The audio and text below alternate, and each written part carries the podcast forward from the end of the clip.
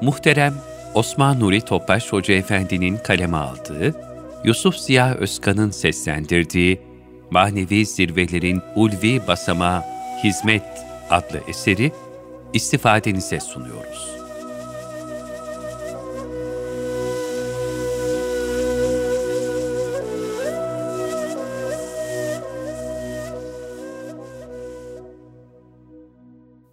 Manevi zirvelerin ulvi basamağı, hizmet. Ön söz. Biz aciz kullarını iman nimetiyle şereflendiren, Rahman ve Rahim olan Allah Teala'ya sonsuz hamdü senalar olsun. Kainatın fahri ebedisine sayısız salat ve selam olsun.'' İslam'ın ruhu ve özü inançta tevhid yani Allah'ın birliği, amelde ise edep, istikamet ve merhamettir. Merhamet imanın ilk meyvesidir. Ondan uzak bir gönül insanlık sıfat ve haysiyetini yitirmiş, vicdani duygularını heba etmiş demektir.'' Her hayrın başı olan Besmele ve Kur'an-ı Kerim'in ilk suresi olan Fatiha, Allah'ın rahmet ve merhametini ifade eden Rahman ve Rahim isimleriyle başlar. Peygamberler, sahabe-i kiram ve hak dostlarının hayatları da merhamet menkıbeleriyle doludur. Merhametin en olgun tezahürlerinden birisi ise mal, can, ilim, irfan, kabiliyet ve vakit gibi üzerimizdeki bütün nimetlerden infaktır. Derin düşünceli, zarif ve güzel insan yetiştirmek suretiyle huzurlu ve faziletli bir toplum hayatı tesis edebilmek, dinin asli gayelerinden biridir. Böyle bir inkişafsa ancak gönüllerin merhamet ve şefkat hissiyle olgunlaşması, ve bunun en güzel tezahürleri olan infak ve hizmetle mümkündür. Bütün bunlar aynı zamanda kulun Rabbine karşı en mühim şükür borcudur. Gerçek bir sevginin en büyük alameti fedakarlıktır. Seven, sevdiğinin yolunda fedakarlık yapmayı, sevgisi ölçüsünde bir zevk ve vazife olarak telakki eder. Bu bakımdan Allah muhabbetiyle dolu mümin bir yüreğin, yaratanı hürmetine bütün mahlukatı şefkat ve merhametle kuşatıp kucaklaması icap eder.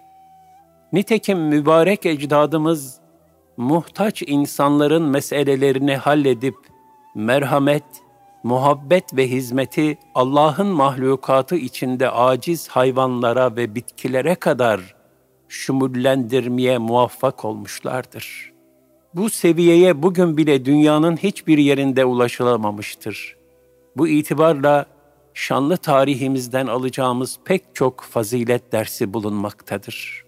Onlar büyük bir edep ve hürmetle muhterem acizler diye tabir ettikleri akıl hastalarını av etiyle beslemek, kaside ve ilahi terennümleriyle tedavi etmek gibi hala kabına varılamamış bir merhamet, muhabbet ve medeniyet seviyesine ulaşmışlardır.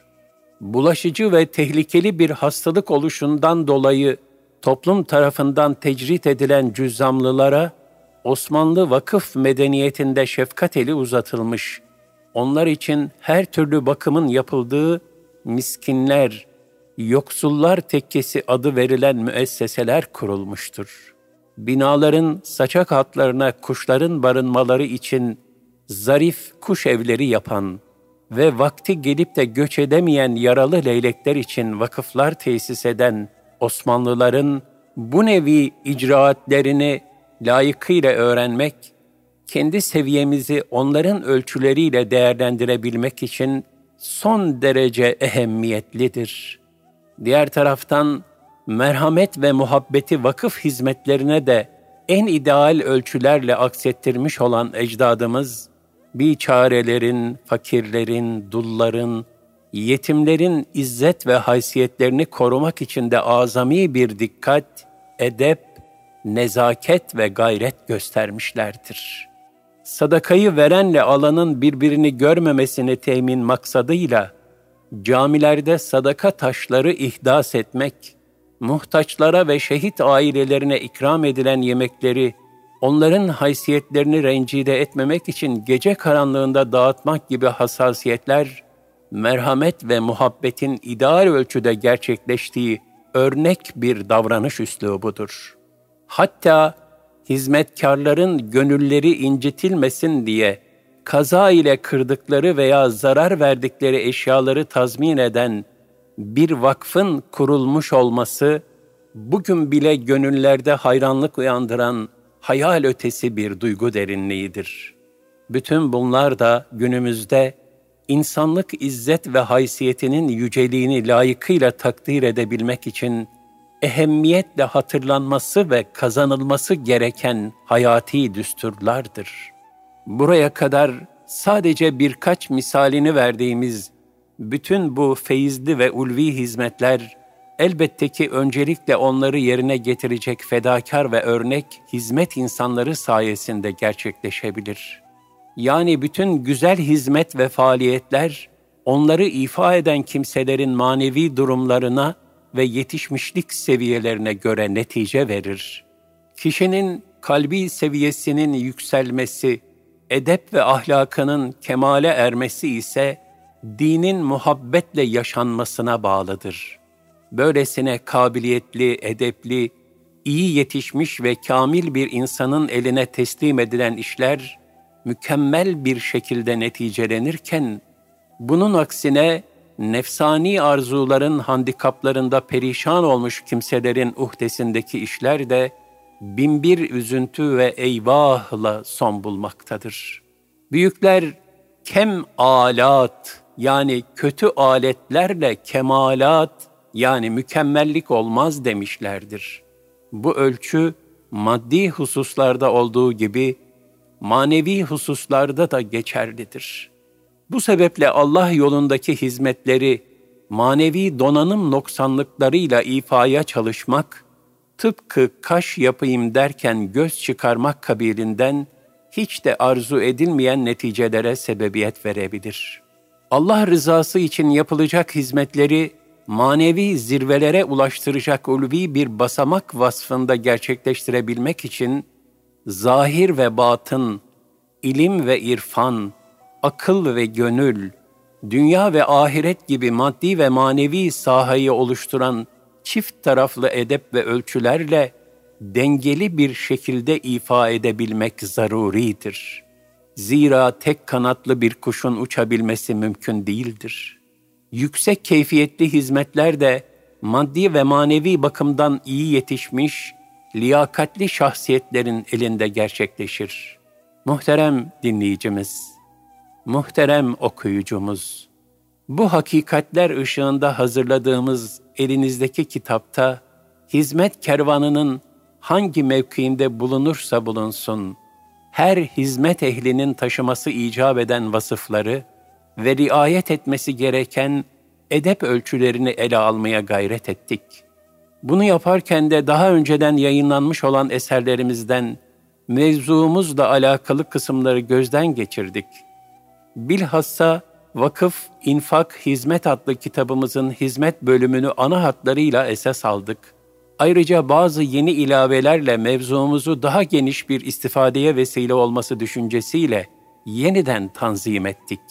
Rabbimiz rızası yolunda atacağımız her adımı bütün kusurlarımıza rağmen lütfu keremiyle kabul buyursun.'' cümlemizi rızasına vesile olacak hayırlı hizmetlere muvaffak kılsın. Hepimize iki cihan saadetine medar olacak, bereketli bir hizmet ömrü ihsan eylesin. Amin.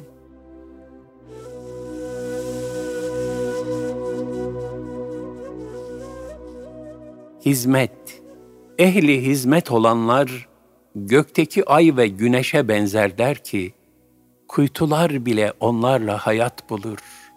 Etraflarını aydınlattıkça kendilerinin parlaklığı da artar. Yani hizmet bir taraftan başkalarına fayda sağlarken diğer taraftan da gayret ve ihlasları nispetinde hizmet edenlerin yücelmelerine vesile olur. Hatta hizmet edenlere isabet eden fayda, hizmetinde bulundukları kişilerden daha fazla olur.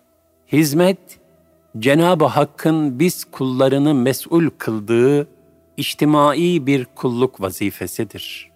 Müminin hayatı, mahlukata hizmetle mana derinliği, bereket ve ulviyet kazanır. Fani varlığını Allah yolunda hizmete adayan kişi, ölümsüz olan ruhunu ebediyen azat etmiş olur. İç dünyasını kemale erdirmiş bir mümin, nefsani arzularının esaretinden kurtulup, mümin kardeşlerinin dertlerine derman olacak çarelerin arayışı içinde bulunur. Şayet bir din kardeşi hasta ise, onun şifa bulması yolunda hizmet ve gayreti kendisi için bir nimet bilir. Garip, yalnız ve bir çarelerin yanı başında olur. Matemlerin civarında dolaşır. Kardeşlerinin dert ortağı olup onların sıkıntılarını giderebilmek için elinden gelen gayreti gösterir. Zira iman firasetine sahip her mümin, bu dünyada asıl endişe duyulması gereken en mühim meselelerin ebedi hayata yani ahirete dair meseleler olduğunun idraki içinde bulunur. Bu yüzden fani ve dünyevi meselelerini halletmek için gösterdiği gayretin çok daha büyüğünü uhrevi meseleler için gösterir. Uhrevi sıkıntılardan kurtuluşun en mühim yolu ise imanın ilk meyvesi olan şefkat ve merhametin vicdani mesuliyetini yerine getirmektir. Zira kıyamet günü her şeyden çok ilahi rahmet ve merhamete muhtaç olacağız. İlahi rahmete nail olabilmek için de Allah'ın yarattığı bütün mahlukatın hizmetine koşmak icap eder. Zira hizmet, vicdanlardaki olgunluk seviyesini aksettiren en güzel aynadır. Diğer bir ifadeyle, kişinin vicdanının kart vizitidir. İslam ahlakının esasını Hak Teâlâ'ya aşk ve ihlasla yönelişte, bu yönelişin en mühim nişanını da hiç şüphesiz hizmette buluruz. Zira hizmet eden himmete nail olur düsturunca hizmet, gönülleri ilahi zirvelere ulaştıracak müstesna ve ulvi bir basamaktır. Öyle bir basamak ki, ilahi vuslat ve ebedi mükafata mazhar olanların cümlesi, yani peygamberler, hak dostları, salih ve sadık müminler hep hizmet basamakları üzerinde yücelmişlerdir. Buna göre kullar için manevi zirvelerin yolu, samimi bir gönülle ifa edilen hizmetlerden geçmektedir. Öyle ki, yerine göre ilahi rızaya muvafık düşen küçücük bir hizmet bile nice nafile ibadetlerden üstün olabilmektedir. Nitekim sıcağın pek şiddetli olduğu bir seferde Hazreti Peygamber sallallahu aleyhi ve sellem uygun bir yerde konaklamışlardı. Sahabenin bir kısmı oruçlu, bir kısmı değildi. Oruçlu olanlar yorgunluktan uykuya daldılar. Oruçlu olmayanlarsa gölgelenecek çadırlar kurdular. Abdest almak ve hayvanları sulamak için su taşıdılar. Oruçluların hizmetlerini gördüler.'' İftar vakti geldiğinde Resulullah sallallahu aleyhi ve sellem Efendimiz, bugün oruç tutmayanlar daha fazla ecre nail oldu buyurdular. Yine Resulullah sallallahu aleyhi ve sellem Efendimiz şöyle buyurur, kimin Allah yolunda bir tek saçı ağrırsa, bu kıyamet günü onun için bir nur olur. Sabah veya akşam Allah yolunda birazcık yürümek, dünya ve içindekilerden daha hayırlıdır. Mevlana Hazretleri de hizmetin insana kazandırdığı manevi olgunluğu şöyle ifade eder. İbadet ederek, ihsan ve ikramlarda bulunarak ve halka hizmet ederek elde edeceğin gönül gözüyle bu gördüğün çeşitli renklerden daha başka renkler görürsün. Adi taşlar yerine inciler, mücevherler seyredersin. İnci de nedir ki? sen kendin deniz olursun, göklerde seyreden, gezip dolaşan güneş kesilirsin. Muzdaribin çilesiyle yoğrulup olgunlaşan hizmet ehlinin, derin ve hassas yüreğinde adeta bir mahşer kaynar. Bu yürek yanışı, onu Hakk'ın rahmet ve mağfiret dergahına açılan kapının eşiğine kadar getirir. Orada kim bilir ne müstesna sırlar tecelli eder ve ne muhteşem hikmet manzaraları seyredilir. Cenab-ı Hak hizmete büyük bir sır koymuştur. Allah'a kulluk etmek için yaratılan insana hizmet, bir nevi Allah'a kulluk makamındadır. Allah Teala dinine hizmet eden ve kullarının sıkıntılarıyla meşgul olan kimselerin şahsi sıkıntılarına kefil olur. Bütün meşguliyeti şahsi menfaatinden ve kendi derdinden ibaret olanları ise dertleriyle baş başa bırakır. Resulullah sallallahu aleyhi ve sellem Efendimiz şöyle buyurmuştur. Müslüman kardeşinin ihtiyacını gideren kimsenin Allah da ihtiyacını giderir. Kim bir Müslümandan bir sıkıntıyı giderirse, Allah Teala o kimsenin kıyamet günündeki sıkıntılarından birini giderir.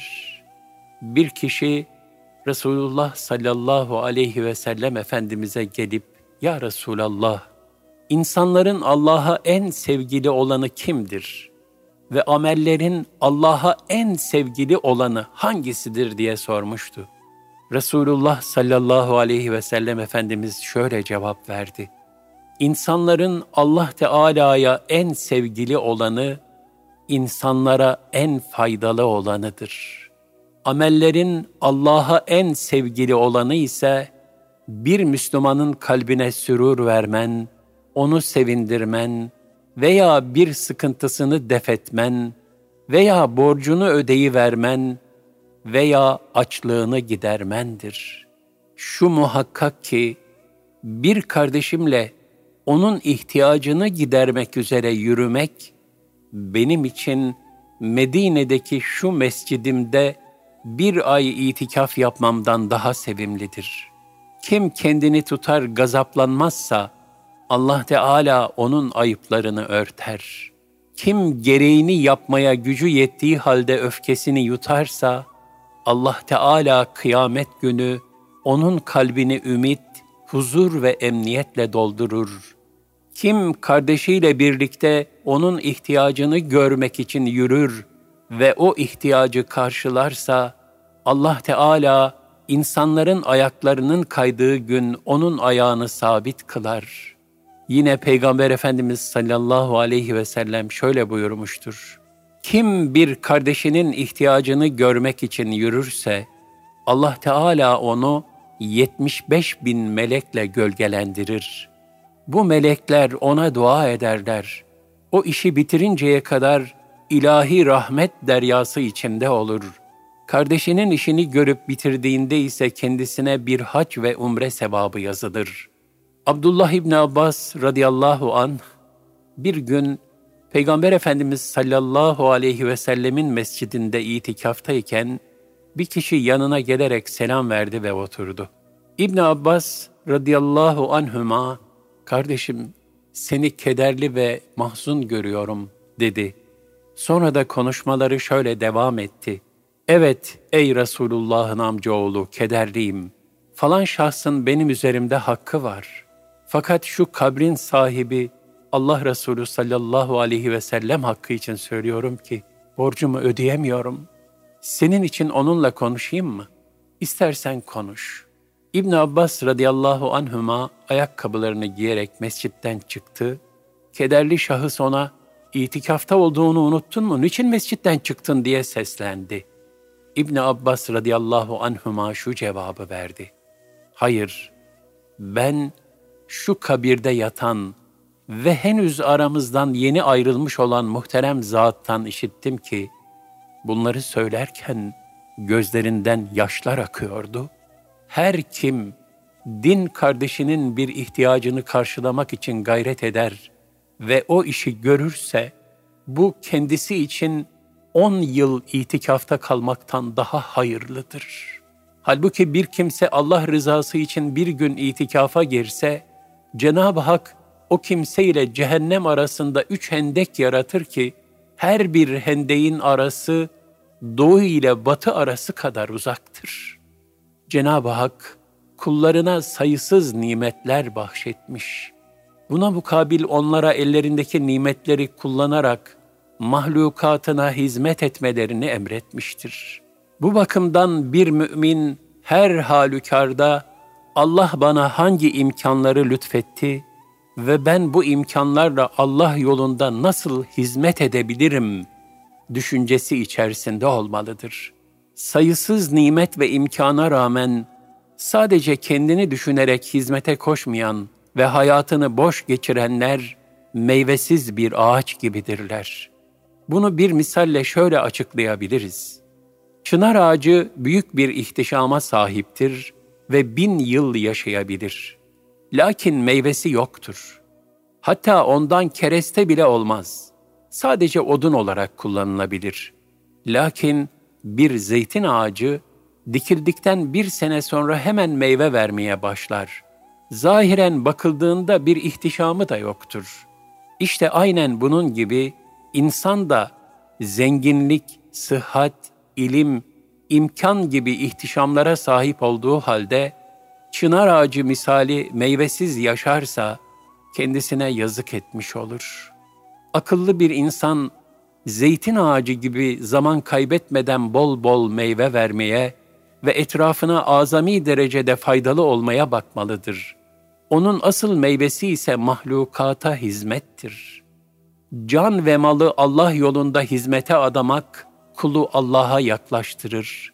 Fakat ilahi bir emanet olan nimet ve imkanları sırf nefsine sarf etmekse kulu haktan uzaklaştırır. Öte yandan hayatında hizmeti düstur edinen kimse, yaşadığı cemiyette hangi mevkide bulunursa bulunsun, hak katında pek kıymetli bir makam sahibi demektir. Binaenaleyh, onun ecir ve mükafatı da o nispette büyük olacaktır. Resulullah sallallahu aleyhi ve sellem, kendisine hizmet eden bir zata sık sık, bir ihtiyacın ve isteğin var mı diye sorardı. Bir gün yine ona böyle sorduğunda o sahabi, dileğim vardır ya Resulallah dedi. Allah Resulü sallallahu aleyhi ve sellem, nedir dileğin diye sordu. O zat, kıyamet günü bana şefaat etmendir deyince, Peygamber Efendimiz sallallahu aleyhi ve sellem, bunu istemeni sana kim öğretti diye sordu. Sahabi, Rabbim dedi. Allah Resulü sallallahu aleyhi ve sellem de, öyleyse sen de çok secde ederek bu hususta bana yardımcı ol buyurdu. Yine Nebi-i Ekrem sallallahu aleyhi ve sellem Efendimiz şöyle buyurmuştur. Bir kimse yol üzerinde bir ağaç dalı gördü ve Allah'a yemin ederim ki bunu Müslümanları rahatsız etmemesi için buradan kaldıracağım dedi. Kaldırdı ve bu yüzden cennete nail oldu.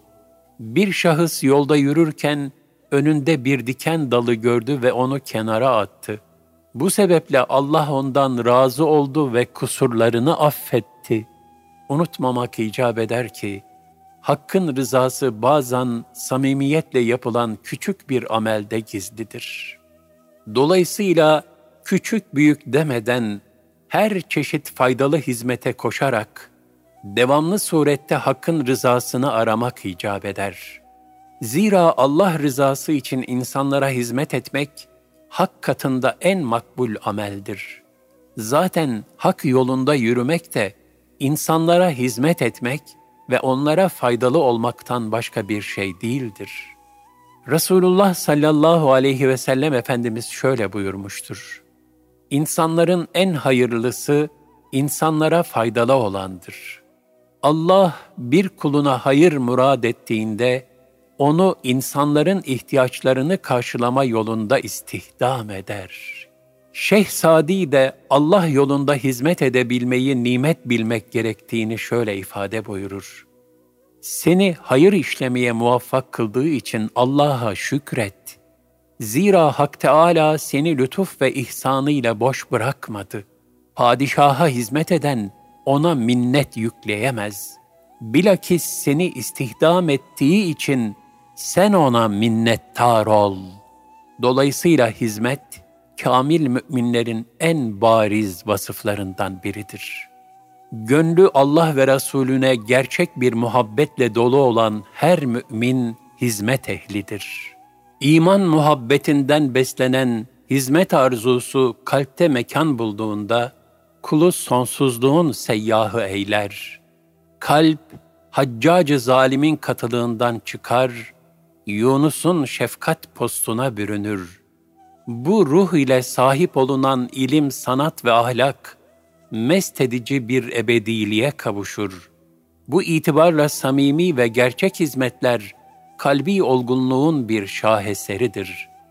Böyle kalpler nazargahı ilahidir. Ehli hizmet olanlar, gökteki ay ve güneşe benzerler ki, kuytular bile onlarla hayat bulur. Etraflarını aydınlattıkça kendilerinin parlaklığı da artar. Yani hizmet, bir taraftan başkalarına fayda sağlarken, diğer taraftan da gayret ve ihlasların nispetinde hizmet edenlerin yücelmelerine vesile olur. Hatta hizmet edenlere isabet eden fayda, hizmetinde bulundukları kişilerden daha fazla olur. Farkında olsak da olmasak da, aslında hepimizin aradığı, ruhumuzun selameti, yani huzur ve sükuna kavuşmasıdır.''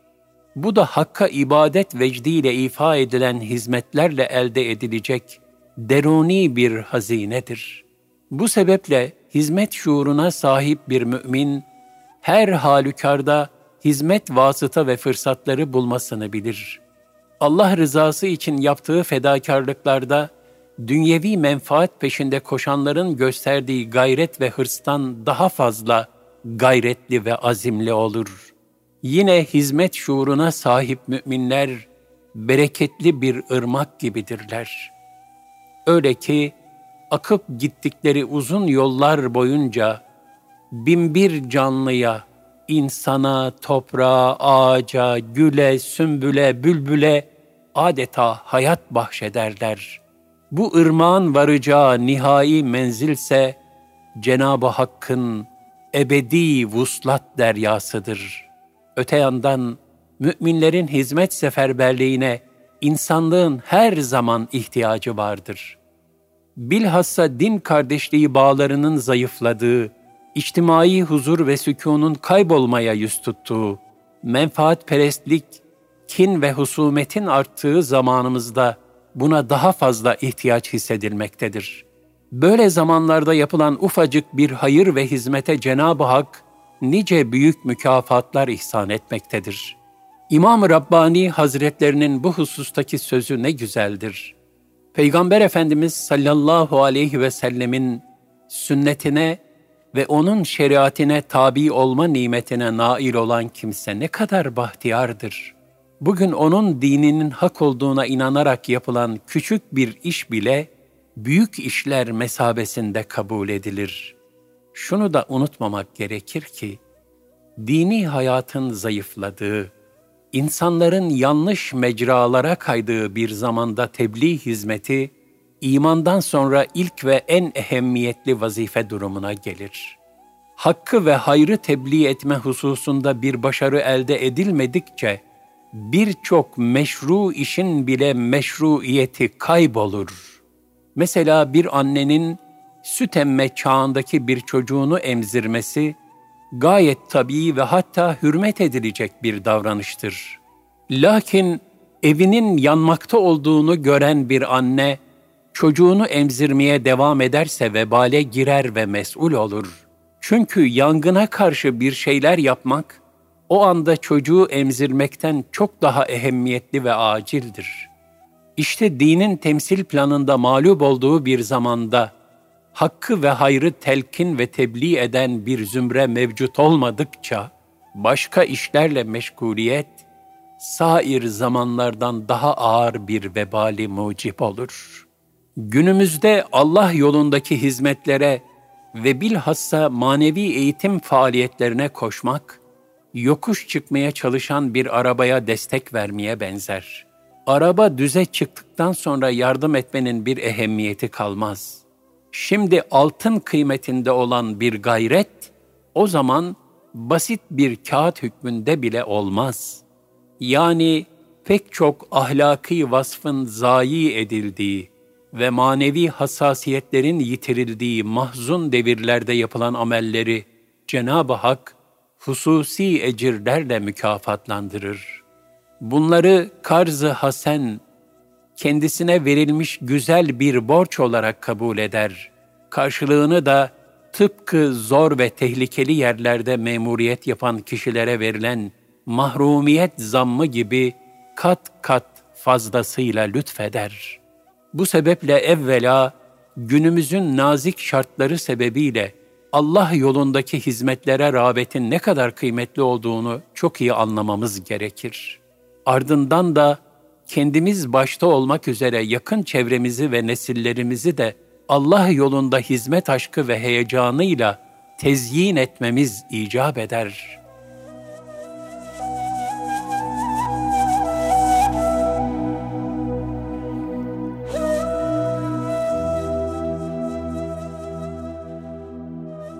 Erkam Radyo'da muhterem Osman Nuri Topbaş Hoca Efendi'nin kaleme aldığı, Yusuf Ziya Özkan'ın seslendirdiği Manevi Zirvelerin Ulvi Basamağı Hizmet adlı eseri dinlediniz.